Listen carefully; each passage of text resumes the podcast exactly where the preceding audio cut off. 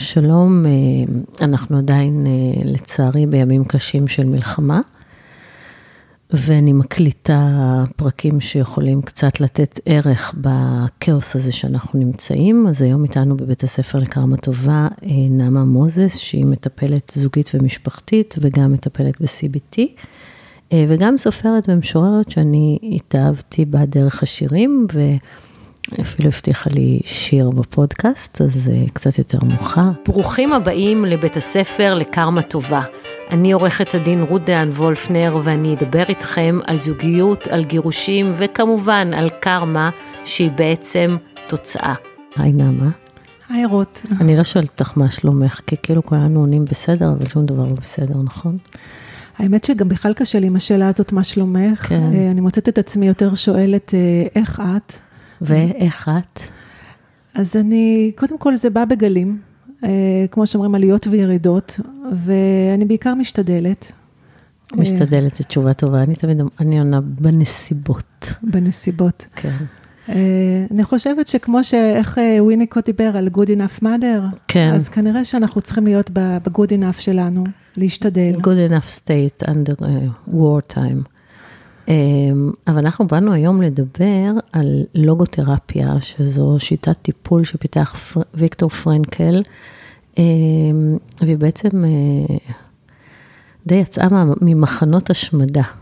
אה, אז בואו בוא נתחיל רגע עם הסיפור של ויקטור פרנקל. אז אה, רובנו מכירים את, ה, את רב המכר הידוע, אדם מחפש משמעות. אחד הספרים באמת אה, ככה מאוד, אה, שמאוד אה, משפיעים, מכוננים, ואני מוצאת את עצמי בימים אלה חוזרת שוב ושוב לכתבים של ויקטור פרנקל. את מבינה שגם אני, וזה אומר שאנחנו, אנחנו במצב שואתי. יש בזה משהו, כן, אין ספק. אני ממש הלכתי וקניתי את הספר השני, כן לחיים, ואמרתי לעצמי, זה, זה מה שאני צריכה עכשיו, זה ממש הרגשת שואה, זה לא יאומן שזה קרה. נכון. בכלל, אה, לוויקטור פרנקל יש הרבה מאוד ספרים אה, ש, שיצאו, רק שרק חמישה מהם תורגמו לעברית, והספר שאת אה, ככה ציינת, כן לחיים למרות הכל, הסיפור שלו הוא מדהים, כי הוא למעשה נכתב ממש כתשעה חודשים אחרי שוויקטור פרנקל משתחרר מאושוויץ, שורד בקושי, אבל זה גם היה אחד הדברים שהחזיקו אותו, הידיעה הכוח הזה של התקווה שהוא מחזיק, וזה אולי היה מה שהבחין בין אלה שלא הצליחו לשרוד לבין אלה שהוא כן. והוא יוצא אחרי אה, אה, שהוא מצליח לשרוד את השואה, הוא חוזר לווינה, הוא היה, ככה כמה מילים על ויקטור פרנקל, הוא היה אה, פסיכיאטר ונוירולוג, ניהל את בית החולים, שם היה לו תפקיד מאוד בכיר. בשלב מסוים גם רצו להציע לו בעצם להגר לארצות הברית, אבל הוא ידע שאם הוא יהגר, ההורים שלו לא יקבלו את ההגנה. זה היה ככה עוד בתקופה שעוד לפני שהם אה, הגיעו למחנות, והוא נורא נורא מתלבט, מה לעשות. והוא חוזר ככה אה, לביתו ומתלבט, והוא רואה חתיכה של אבן שמונחת אה, בבית, והוא שואל את אבא שלו, מה זאת האבן הזאת? ואבא שלו אומר לו, הסתובבתי פה באזור, ומצאתי את החתיכה הזאת של האבן מהבית כנסת שהרסו. ותסתכל, יש עליה גם אות שכתובה בעברית. וויקטור פרנקל מסתכל והוא רואה את האות כ', והוא אומר לו, אתה יודע מה המשמעות של זה. זה לקוח מעשרת הדיברות, כבד את אביך ואת אמך. והוא מחליט באותו רגע שהוא נשאר בווינה. בסופו של דבר, ההורים שלו, אשתו שהייתה בהיריון ואחיו מגיעים לאושוויץ ורק הוא שורד. אומרים שהוא חישב את הסיכוי שלו להינצל, זה היה ככה מספר מועט של אחוזים, אבל הוא הבין מהר מאוד, שבעצם הנאצים יכולים לקחת מאיתנו את הכל, אבל הם לא יכולים לקחת מאיתנו את הבחירה, את החירות שבמחשבה שלנו. זהו, את הזכות לבחור את המחשבות שלנו, את זה הם לא יכולים לקחת מאיתנו, הוא אמר. נכון. זה מדהים.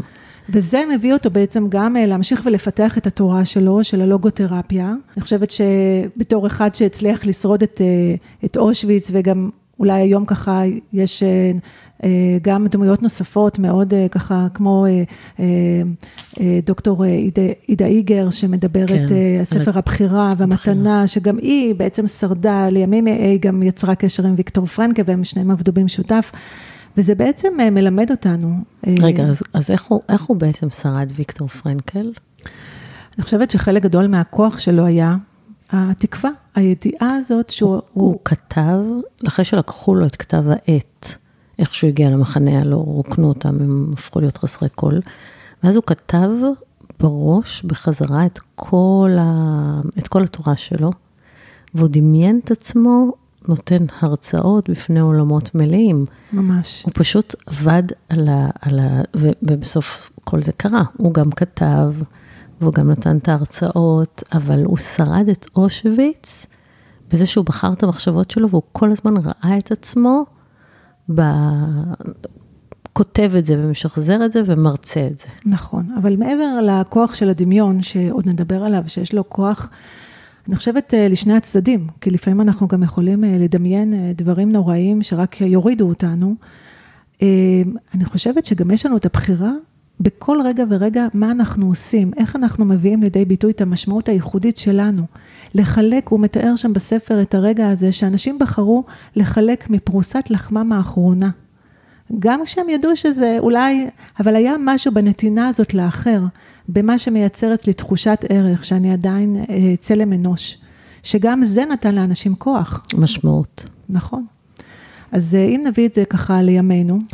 אוקיי, הלוגותרפיה, שזו שיטת טיפול שהיא... שיטת טיפול ש... שהמטרה שלה זה למעשה לעזור לאנשים למצוא משמעות, את המשמעות הייחודית שלהם. בכל וזה, נקודת זמן. כן, עכשיו זה גם... תהליך שהוא מאוד uh, דורש מהם uh, אקטיביות, זה תהליך שבסופו של דבר האדם עצמו חייב להיות שותף לו, אני לא יכולה להחליט למישהו אחר מה תהיה המשמעות שלו. ועוד אולי אם היינו ככה הולכים אחורה לפני, uh, לפני השבעה באוקטובר, היום אנחנו מוצאים את הצורך הזה דווקא בתרבות השפע בצורה מאוד מאוד uh, חזקה.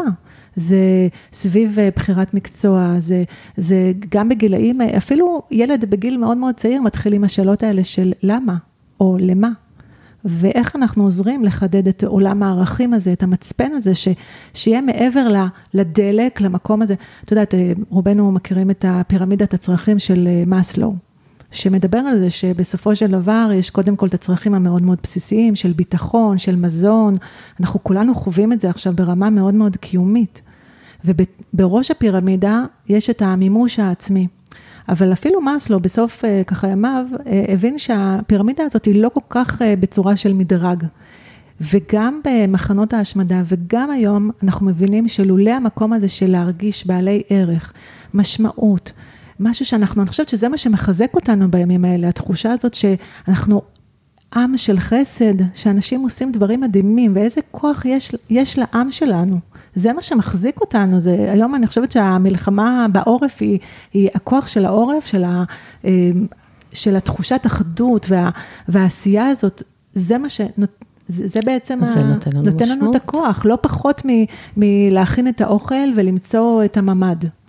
אז אמ, ככה, באמת... אני אה, רוצה לספר לך אה, משהו שנזכרתי כרגע, אנחנו מקליטות, מקליטות את הפודקאסט ואין לנו את הספרים של אה, פרנקל לידינו זה רק מהזיכרון, אבל אני זוכרת שקראתי בספר שלו, שהוא מדבר על אלמן אחרי המון המון שנות נישואים שהוא מגיע, והוא בדיכאון קשה כי אשתו הלכה לעולמה, והוא ממש אין לו עניין בחיים.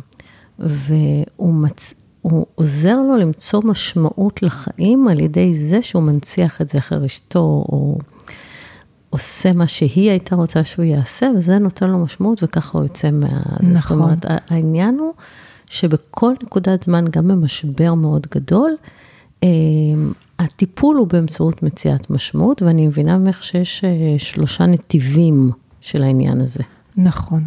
אז אה, באמת, אם אנחנו רוצים לדבר באמת על המשמעות, המשמעות בחיים, היומיומית, זה לא חייב להיות אה, איזה משהו מאוד מאוד גדול, אנחנו מתחילים קודם כל בנתיב היצירה, של מה אני נותן לעולם. וזה תהליך אה, אצל היפנים, נכון? שיש להם הרבה מאוד אה, סודות וכל מיני רעיונות נפלאים.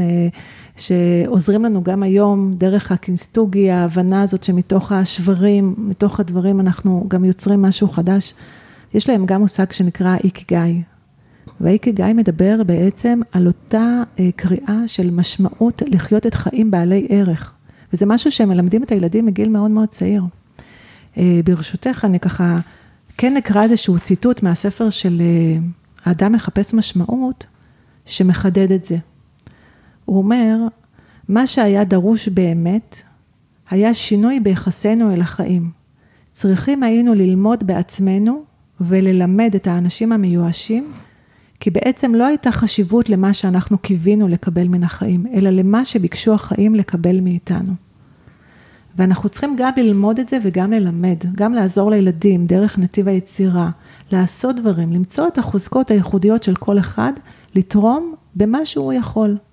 ויש היום מי שמאוד מאוד טובה ב... לא יודעת מה, לאפות עוגות, בלעשות כביסות, ואני אומרת לעצמי, את טובה בלכתוב, אז עכשיו אני הצטרפתי לקבוצה של סופרים שכותבים אה, זיכרונות והספדים של אה, אנשים אה, שלצערנו הרב נרצחו ונטבחו. אני יכולה לכתוב שיר, אני אכתוב שיר שיש בו מילים של תקווה. זה, זה המקום הייחודי שלי שאני יכולה להביא. כל אחד יחפש, זה תהליך של חיפוש. הוא גם לא תמיד ישר אנחנו נמצא אותו.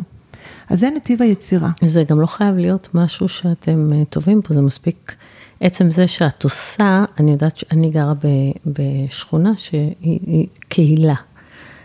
ויש כל כך הרבה יוזמות וכל כך הרבה התארגנויות. למשל, עכשיו יש יוזמה שאנחנו אה, מכבסים לחיילים. אז אני מוצאת עצמי אה, עם סל כביסה של חייל שאני לא מכירה. עם התחתונים ועם החולצות, ואני חיבסתי, ואז התחלתי לקפל, ואת רואה, את רואה את הבן אדם, את רואה שהוא אה, ספורטאי, אני מזהה את החולצות, אני מזהה איפה הוא קנה אותם, אני, ו, ואני, אומר, ואני מתפללת שהוא יחזור בשלום. ושמתי לו מכתב, ועשיתי לו ספרי של ריח טוב לכביסה, וקצת אה, צ'ופרים וזה, וזה בן אדם שאת לא מכירה, ואת כאילו נותנת משהו, זה עשה לי ממש ממש טוב. ממש, נהדר. ואנחנו היום רבים, אה, כל יום שמגיע משלוח כביסה, רבים עליו, תשאירו לי, אל תשכחו להשאיר לי וזה, כי כולם רוצים לתת. נכון. כולם רוצים משהו לעשות, אם זה לכבס לחייל, בואו נכבס לחייל, בואו ניתן להם, בואו נתרום, בואו נאסוף. אה. וזה נותן לנו בעצם את תחושת הערך, שהיא אחד המרכיבים המאוד משמעותיים בתוך הדבר הזה שנקרא משמעות. להרגיש שאנחנו בעצם גם חלק מדבר אחד גדול, ויש לנו את הערך הייחודי שלנו. ושוב, אני יודעת שיש אנשים שהם באמת אה, כל היום בחמ"ל, מרגע לרגע מתנדבים והכול, זה יכול להיות גם דברים מאוד קטנים. זה יכול להיות בלכתוב אה, מכתב. אה, דרך אגב, לא רק כלפי חיילים, מה, מה אם אפילו להתעניין בשכנה שלי, מה שלומה? לשלוח הודעה לחברה שאני יודעת שבעלה מגויס. זה גם, זה, זה סוג של איזשהו מקום, משמעות היא תמיד משהו שחורג מעבר לעצמי. היכולת שלי בעצם ל, ל, לפנות החוצה. לתת משהו למישהו. נכון, לכן אני ככה פתחתי במיוחד בנתיב היצירה, שאני חושבת שאפשר לראות אותו היום בצורה מאוד אה, חזקה. כן, ובעיקר, האמת היא שזה מדהים מה, ש, מה שאנחנו רואים פה. וזה גם אחד המרכיבים המשמעותיים ביותר, שגם מנבאים אה, את הסיכוי, זאת אומרת, מנבאים כמה שפחות אה, גם פוסט-טראומה. היכולת הזאת לפעול, להרגיש, להחזיר לעצמנו במידה מסוימת את השליטה, בעצם זה שאני פועל ועושה, וזה יכול להיות בכל רגע ורגע נתון. הנתיב השני, שוויקטור פרנקל מדבר עליו, הוא קורא לו נתיב החוויה. שהוא מדבר בעצם על מה אני מקבל מהעולם. היכולת שלי להיות בתוך החוויה. אני חושבת שכולנו מכירים את זה, שאני יכולה להיות עם, ה, עם הילד, אבל הראש שלי בעצם במיילים, בעבודה, ועכשיו אנחנו לא צריכים לדבר על איפה הראש שלנו נמצא. והיכולת הזאת רגע לשהות ברגע הזה, בנוכחות, זה להחליט שאני יוצאת בבוקר ומסתכלת שתי דקות על השמיים. מסתכלת על פרח שפרח, על בכלל על הכוח של הטבע. זהו, אז, אז את סיפרת לי שהם במחנות ריכוז, הוא כותב, היו יוצאים חוצה ומתפעלים מהשקיעה, כאילו איך יכול להיות שהשמש עדיין, העולם עדיין יפה עם כל מה שקורה. העולם עדיין יפה, והם מתפעלים שם, יש תיאור אה, בספר פשוט אה, מפעים. על, ה, על ההבנה הזאת שהחיים ממשיכים, הטבע ממשיך את פעולתו, וזה נותן הרבה תקווה, כי גם מחר השמש תזרח. ואני שאלת קודם בהתחלה. אני קצת קשה לי עם זה, כי תזרח על איזה עולם. אז אני, אני צריכה שקצת יותר תעמיקי בנושא. אז אם אני חוזרת באמת לנתיב החוויה, זה החלטה, אה, רגע, גם אני יכולה לקחת איזושהי השראה משיר, מספר, אה, להתחבר, להיות נוכחת במקום הזה, להתפעל גם ממה שהעולם יכול להעניק עבורי.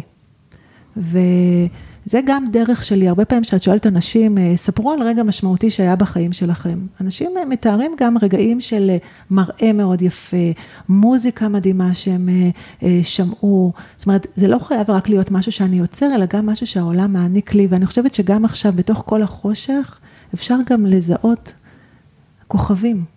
וזה הרגעים האלה שאני רואה דברים מאוד מרגשים שקורים סביבי. נכון. ופתאום איזה שיר אה, שככה מלכד את העם סביבו, או שוב, בעיקר דרך אה, חוויות שאנחנו רואים סביבנו.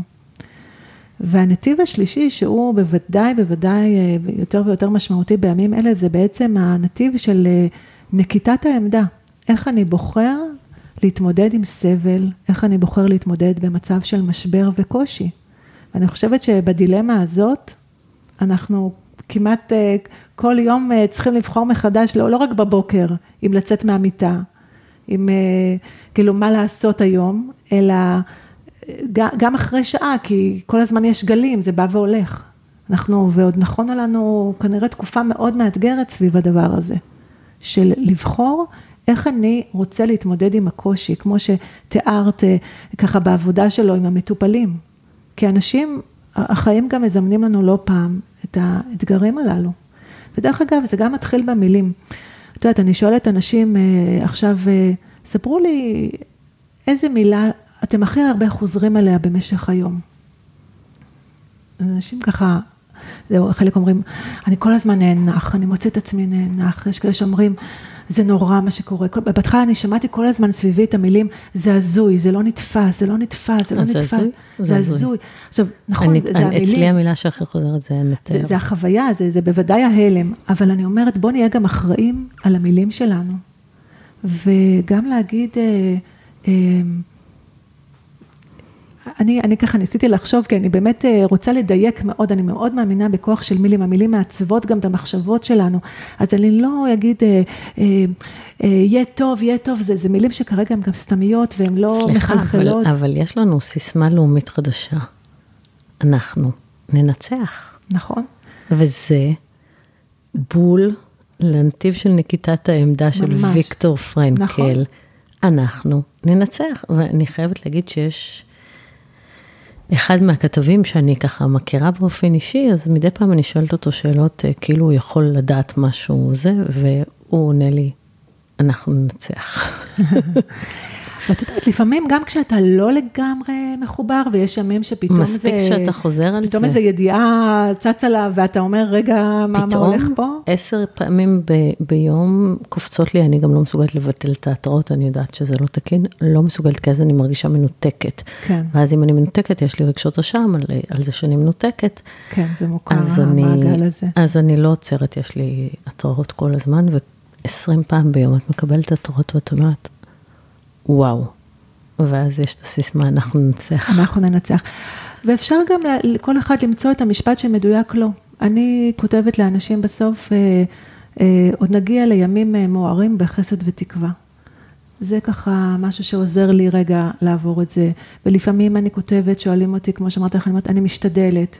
ויהיה יותר טוב, או לא משנה מה, אבל להשתמש במילים של זה נורא, זה, זה, זה, זה זוועה, זה נורא, זה נכון, אבל בואו נהיה אחראים, כי זה חלק מהנקודת עמדה שלנו, הבחירה שלנו במילים, הבחירה במחשבות, ההבנה שגם, אני חושבת שזה בכלל משהו שהבנו, של הרבה מאוד אה, סימני שאלה. החיים הם לא רק סימן קריאה, אבל אנחנו יכולים כל הזמן גם לייצר כל מיני פרשנויות שונות, גם כשהילד נמצא אה, מגויס, אה, ככה כל אחד ואני חושבת שאין היום כמעט בית שאין איזה קרוב משפחה שמגויס ואנחנו מאוד דואגים לו, אנחנו יכולים להיות מאוד מאוד עסוקים בדאגה ואנחנו גם יכולים רגע להסתכל על מצפן הערכים שלנו ולהגיד, איך אני גאה בילד שלי? איזה? אני חייבת להגיד שאני גאה מאוד בשני הילדים שלי, ששניהם אה, ביום הראשון החליטו שהם אה, מתגייסים למילואים, למרות שעוד לפני שמישהו קרא להם, ועדיין אני דואגת נורא. ולצד הדאגה, ואנחנו גם אני מאוד צריכים גאה לתת בהם לה את. המקום. על ההתגייסות הזאת, אבל את יודעת, אני חייבת להגיד לך, שהם עברו בתוך שנייה מלהיות אה, מפגינים, או כמו שקראו להם, אנרכיסטים, למילואימניקים שלא נמצאים בבית. כן.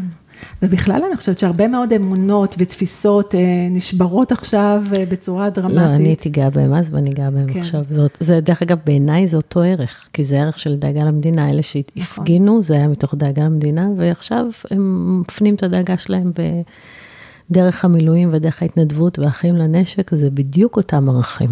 ויש הרבה מאוד אה, ערכים שיכולים לבוא לידי ביטוי עכשיו בצורה מאוד חזקה, וגם השאלה אם אני מפנה לשם את הזרקור, או שאני רק עסוק בחרדה ובדאגה, ולתת לה מקום. אני לא אומרת עכשיו לטאטא אותה, אנחנו חייבים אה, כל הזמן אה, החרדה.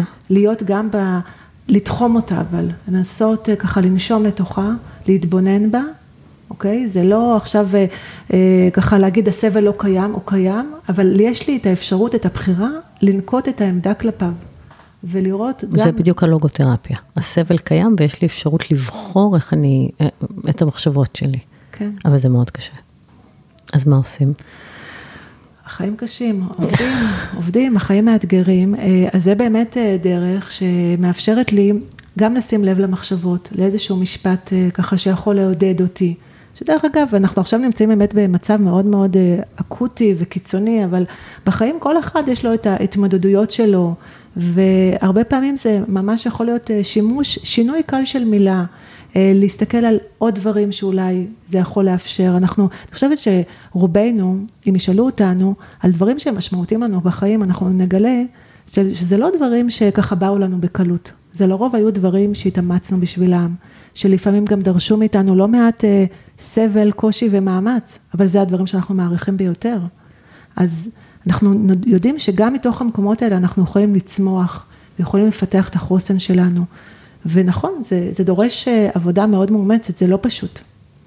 אבל יש לזה בסופו של דבר, אה, אני חושבת, רווח מאוד מאוד גדול.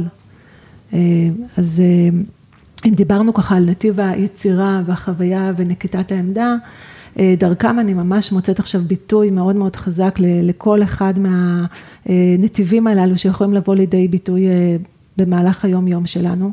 ולפעמים אנחנו קצת ככה מצליחים יותר, ולפעמים קצת פחות. גם צריכים לזכור אה, לבוא גם במקום של אה, חמלה עצמית, ולדעת שיש לפעמים רגעים שקשה יותר, וזה בסדר. אה, מה שחשוב זה לדעת לקום. נכון.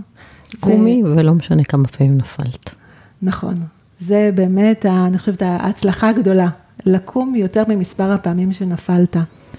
אבל לזכור שהדרך היא ארוכה, וזה דורש צעדים קטנים. הקראתי לך קודם אה, שיר שכתבתי בהקשר הזה, של צעדים קטנים. אני כבר מזהירה שהשיר הזה עשה לי ישר טריגר של דמעות, כי הזדהיתי איתו, אז יאללה. אוקיי, אז השיר אה, נקרא צעדים קטנים, כי הוא מדבר באמת על הניצחונות הקטנים האלה. לצחצח שיניים, לשים אודם על השפתיים, לשתות כוס מים, להסתכל אל השמיים, לעשות סיבוב בשכונה, להפעיל מכונה, לבדוק מה שלום השכנה, להכניס לתנור עוד עוגה, לקרוא פסקה בספר, לנסות לקרוא אותה שוב, להתפלל שתשוב. אז כל אחד והצעדים הקטנים שלו, שלפעמים זה דרך נתיב החוויה, ולפעמים דרך נתיב היצירה, ולפעמים זה איזושהי תפילה ותקווה, ואני חושבת שזה מרכיב, מרכיב התקווה הוא מרכיב קריטי, בכלל, גם בעבודה עם אנשים עם דיכאון, אנחנו חייבים להכניס לשם את המקומות האלה של התקווה, וגם עבור עצמנו. אז אה, ככה איזושהי נגיעה קטנה ככה לעולם הזה של אה, המשמעות שאנחנו מבינים היום, גם אה, יותר מ-75 שנה אחרי, כמה זה רלוונטי לחיים שלנו. כן לחיים למרות הכל. נכון, ואני רוצה להקריא לסיום ציטוט אה, של ויקטור פרנקל, אה, שאני חושבת שהוא מסכם לנו פה את האירוע. סגולה מיוחדת היא באדם שאינו יכול להתקיים, אלא אם כן הוא צופה אל העת- אל העתיד. זה מקור אישו ברגעים הקשים ביותר של קיומו, אם כי ישו צריך לאלץ את רוחו שייטול עליו משימה זו. וזה בדיוק ככה, לפעמים אנחנו צריכים לאלץ את עצמנו בשביל לצפות אל העתיד, והדרך היחידה שלנו להתקיים בתוך הכאוס הזה שכולנו נמצאים בו, היא לצפות אל העתיד ולצפות לטוב. לגמרי. אז אני אסיים בהבטחה שהבטיחו לנו, אנחנו ננצח, ובתקווה לימים יותר טובים, ואז אנחנו נעשה עוד פודקאסט שמדבר על דברים אחרים לגמרי. אמ, אז תודה שבאת. תודה אותי. ושיהיו בשורות טובות אמן, אמן. לכולנו. ונתראה בפרק הבא של בית הספר לקרמה טובה.